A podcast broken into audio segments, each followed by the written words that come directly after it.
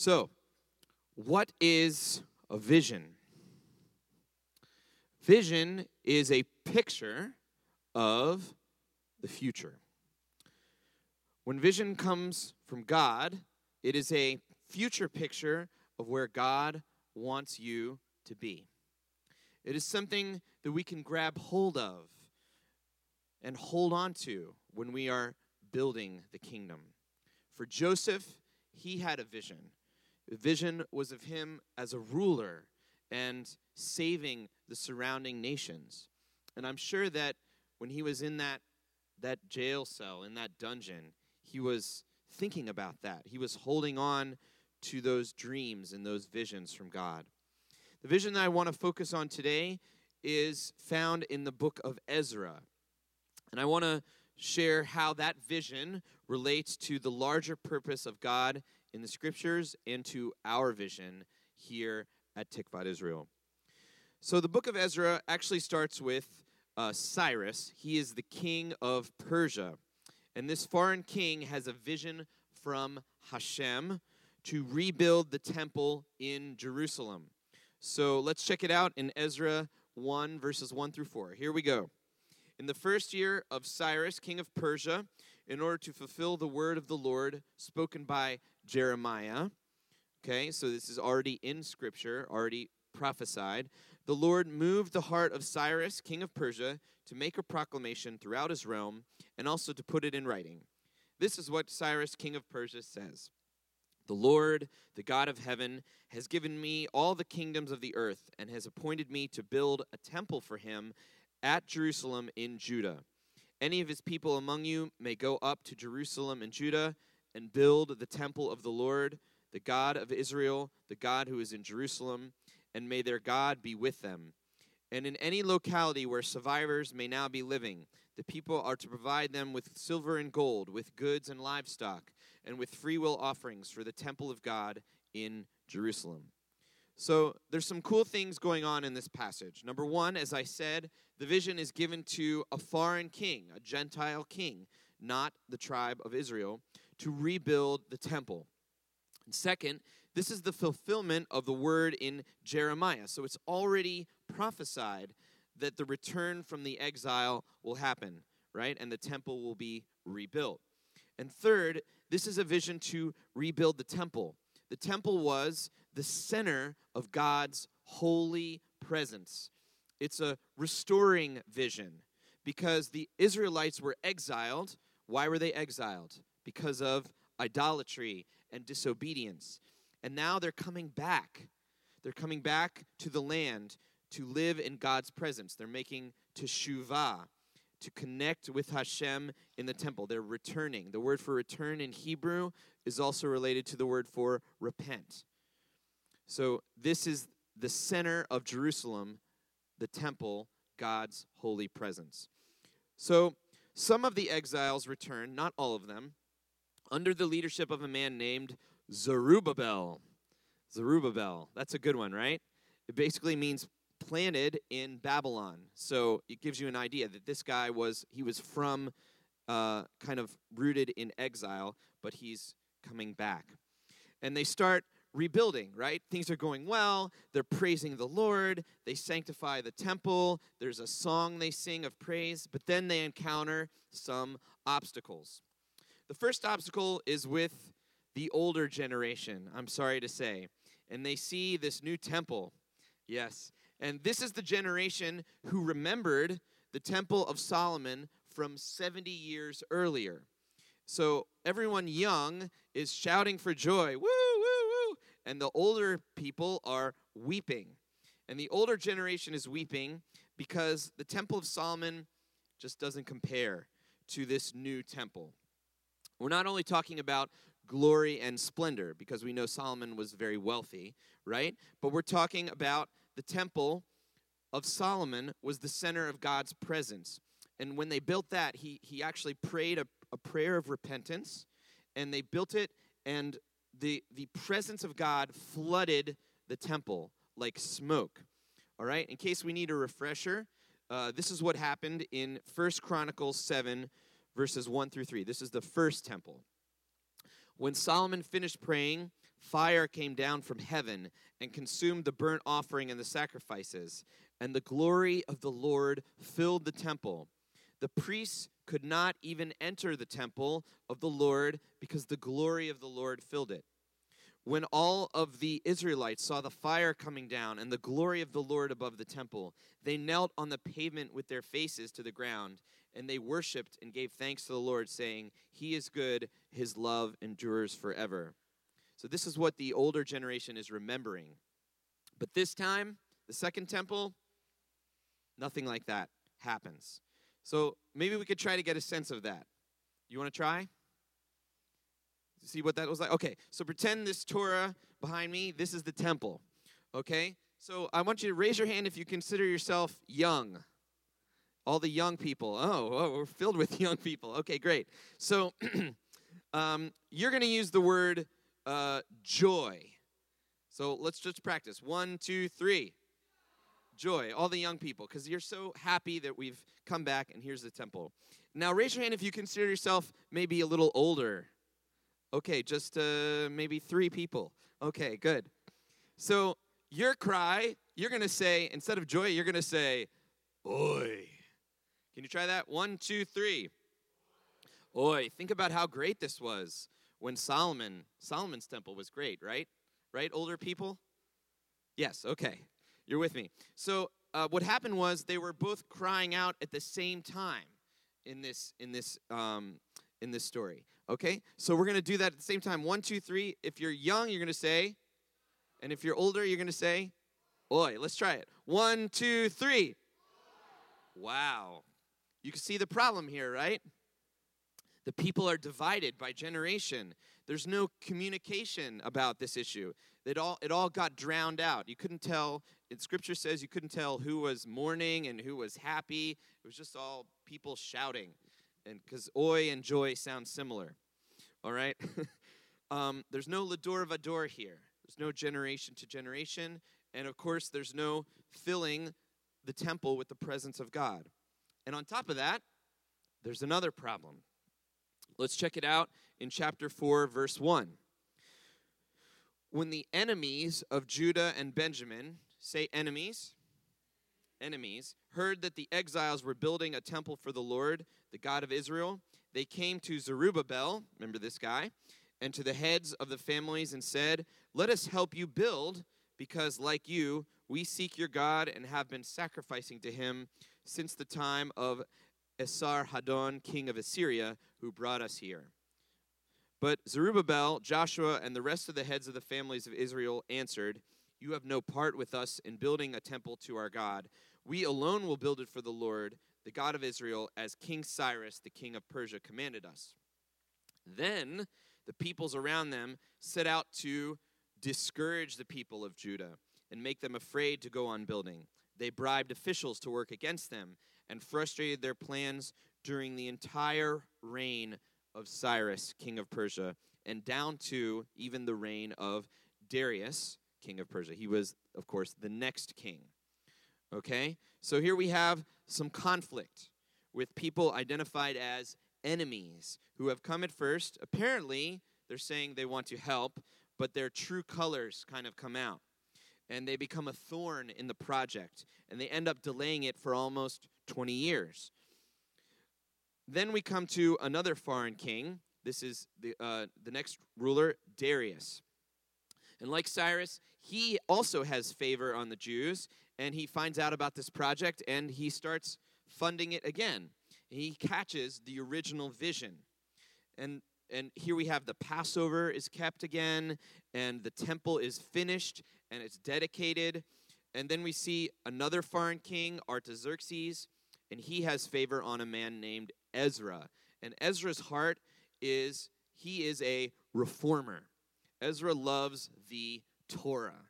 So he goes and he reads from the Torah and he reinstalls the festival of Sukkot, which is coming up, and the regular reading of the law, and he gets the people to, um, to get into the Torah and be lovers of Torah again.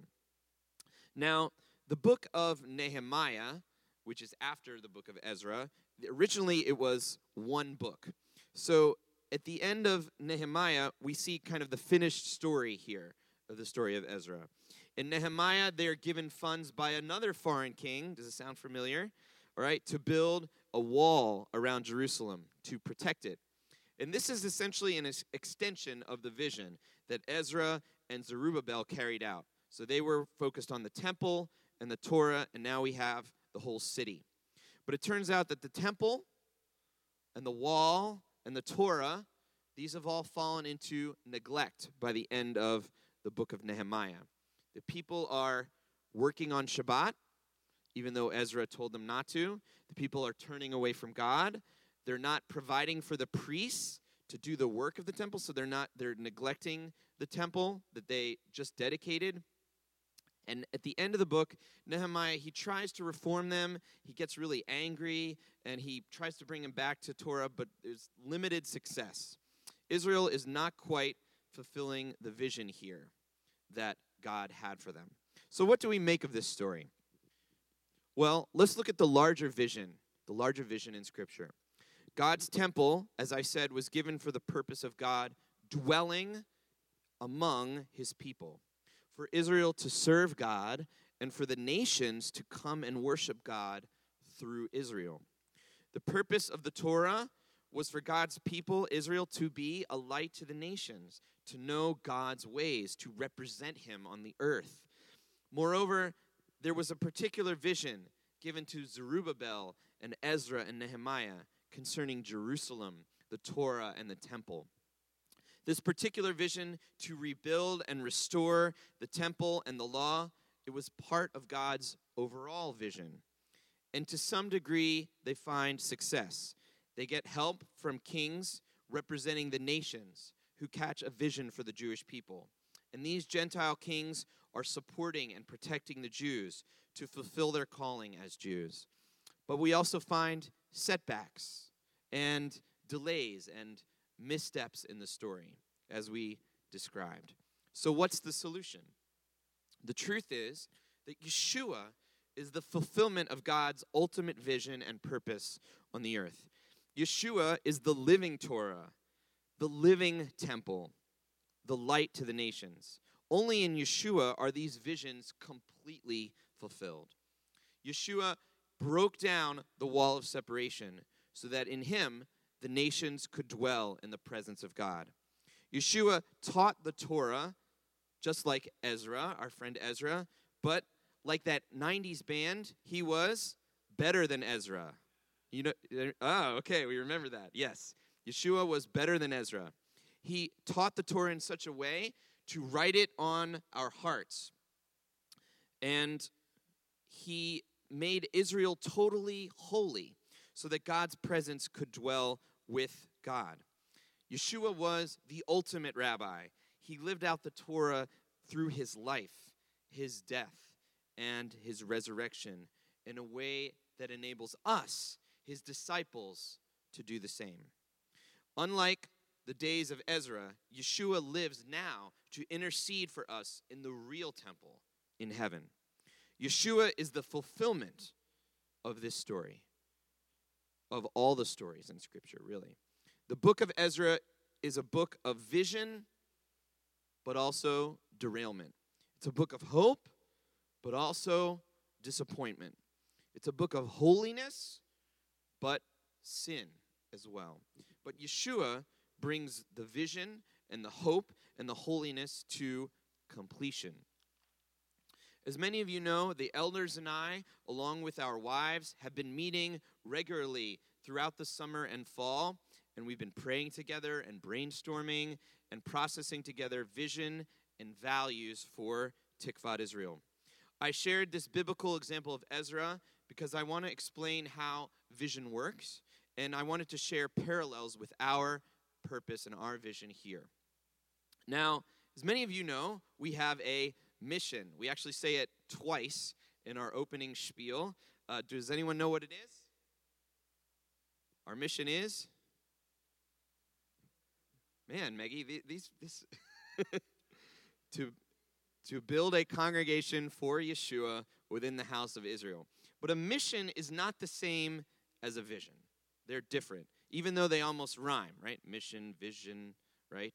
But they're not they're different. Our mission is a part of our identity. You know, that's that's who we are. We are a congregation for Yeshua, right? But a vision has to be more than that. Our vision statement is a future picture that we can work together toward. We can move toward that vision. The vision cannot be carried out by the student rabbi alone, or the elders alone, or the broader leadership alone. All of us have to believe in it, pursue it, and live it in the context of Yeshua's victory and kingdom if it is to be manifested on the earth. So, would you like to see it? What we came up with? All right, so here it is our vision statement to bridge and restore relationship between Yeshua, the Jewish people, and the nations. I'm going to read it again. To bridge and restore relationship between Yeshua, the Jewish people, and the nations. You see, it's a three way relationship, it's a triangle. Okay? Bridging and restoring relationship between Yeshua and the Jewish people, Yeshua and the nations, and the Jewish people and the nations. All three. Um, Yeshua to the Jewish people. This is kind of like uh, the story of Joseph. Joseph reveals himself to his brothers, and he is then recognized as their savior and as their brother, whom they previously rejected. So, restoring the image of Yeshua so that Jews will recognize him as their brother and their savior. That's the idea here, just like with Joseph. Bridging Yeshua to the nations is very similar. As the Messianic Jewish community, we can restore the Jewishness of Messiah to the nations. And along with that, God's eternal covenant with Israel. Yeshua as the quintessential Second Temple rabbi, and Yeshua as the living Torah. Restoring the gap between the Jewish people and the nations, this is a gap that has existed for almost 2,000 years. And this is one of the main purposes of the Messianic Jewish community. And only with Yeshua is this possible. This vision calls for our community to do it. And this is what the elders and I believe God has called for us to do. This is what we've prayed about, and this is what we wanted to share with you. Do you see how this supports God's overall vision for Israel and the Torah and the nations in Scripture and in the story of Ezra? We are the continuation of what Ezra was doing, of his vision. We are working in the power of Messiah to complete to the fullness what Ezra started. Not only does this vision require all of us, but it should pervade every ministry. We should ask how does each ministry support our vision? How are we bridging and restoring relationship between Yeshua, the Jewish people, and the nations in our Hebrew classes, in our ushering, in our dance ministry? In addition to the vision, we also came up with values for our congregation. In other words, we looked at all of the um, ministries that we do and we decided what, what was important to us. Now, we currently have something on our website we call values, but I really think they should be more accurately called pillars. So these are our three pillars. Okay? Um, this is what we had before. Not yet. Don't, don't look. Spoiler alert. So we, we have something called pillars. Uh, we are a synagogue. Yeshua is central and integrity with God and man. Have you heard that before? Somewhere along the way? Okay. So we still have those, but we also have values. When, well, I wonder what they are. All right. Um, they come. They they come from our vision, and they help us determine our goals. So we have values. No, we have start off with vision, then we go to values, and that helps us with our goals. Um, our values are things that we felt are important to us as a congregation. Um, to make it easy to remember, I'm going to ask you a question. What does the Tikvat part of Tikvat Israel stand for? Hope. That's a surprise, right? So that's all you have to remember. Let's take a look. Hope. Yay! Here it is. The H stands for help, the O stands for outreach, P is purpose, and E is education. So I'm going to talk about these. You can leave it up. I'll talk about these one by one. Help means uh, we want to disciple people, we want to help people live their lives with God in freedom and maturity. We want to help people that are hurting and uh, help them heal and help them restore. Outreach means we want to reach out beyond our building with God's love and with the gospel, helping others, meeting others' needs in the broader community, as Elisa was talking about earlier. Purpose means that we want to be a family. We want to have strong relationships, strong ministries that show love and belonging. We want to have healthy, godly relationships as brothers and sisters in Messiah. We want to resolve conflicts biblically and with gentleness. And education means, of course, we want to learn. We want to learn about God and Torah. We want to learn about Hebrew, about the Jewish feasts, and about theology and apologetics, and many more. So, after Oneg today, we're going to have a question and answer about the vision and values that I just shared. And we want your input.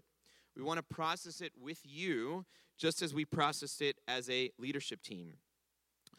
Now, only active members, and we have a list, are going to have voice in the meeting. That means that those will be the ones that are asking the questions. But if you are a regular attendee of Tikvat or an inactive member, you're welcome to join us and to, to listen because uh, we want to share our vision with you as well.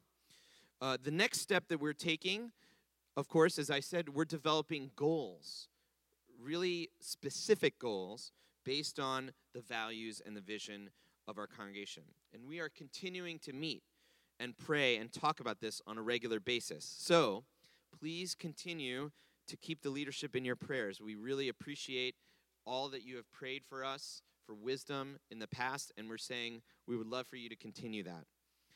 Zerubbabel had a vision to rebuild the temple. Ezra had a vision to teach the Torah.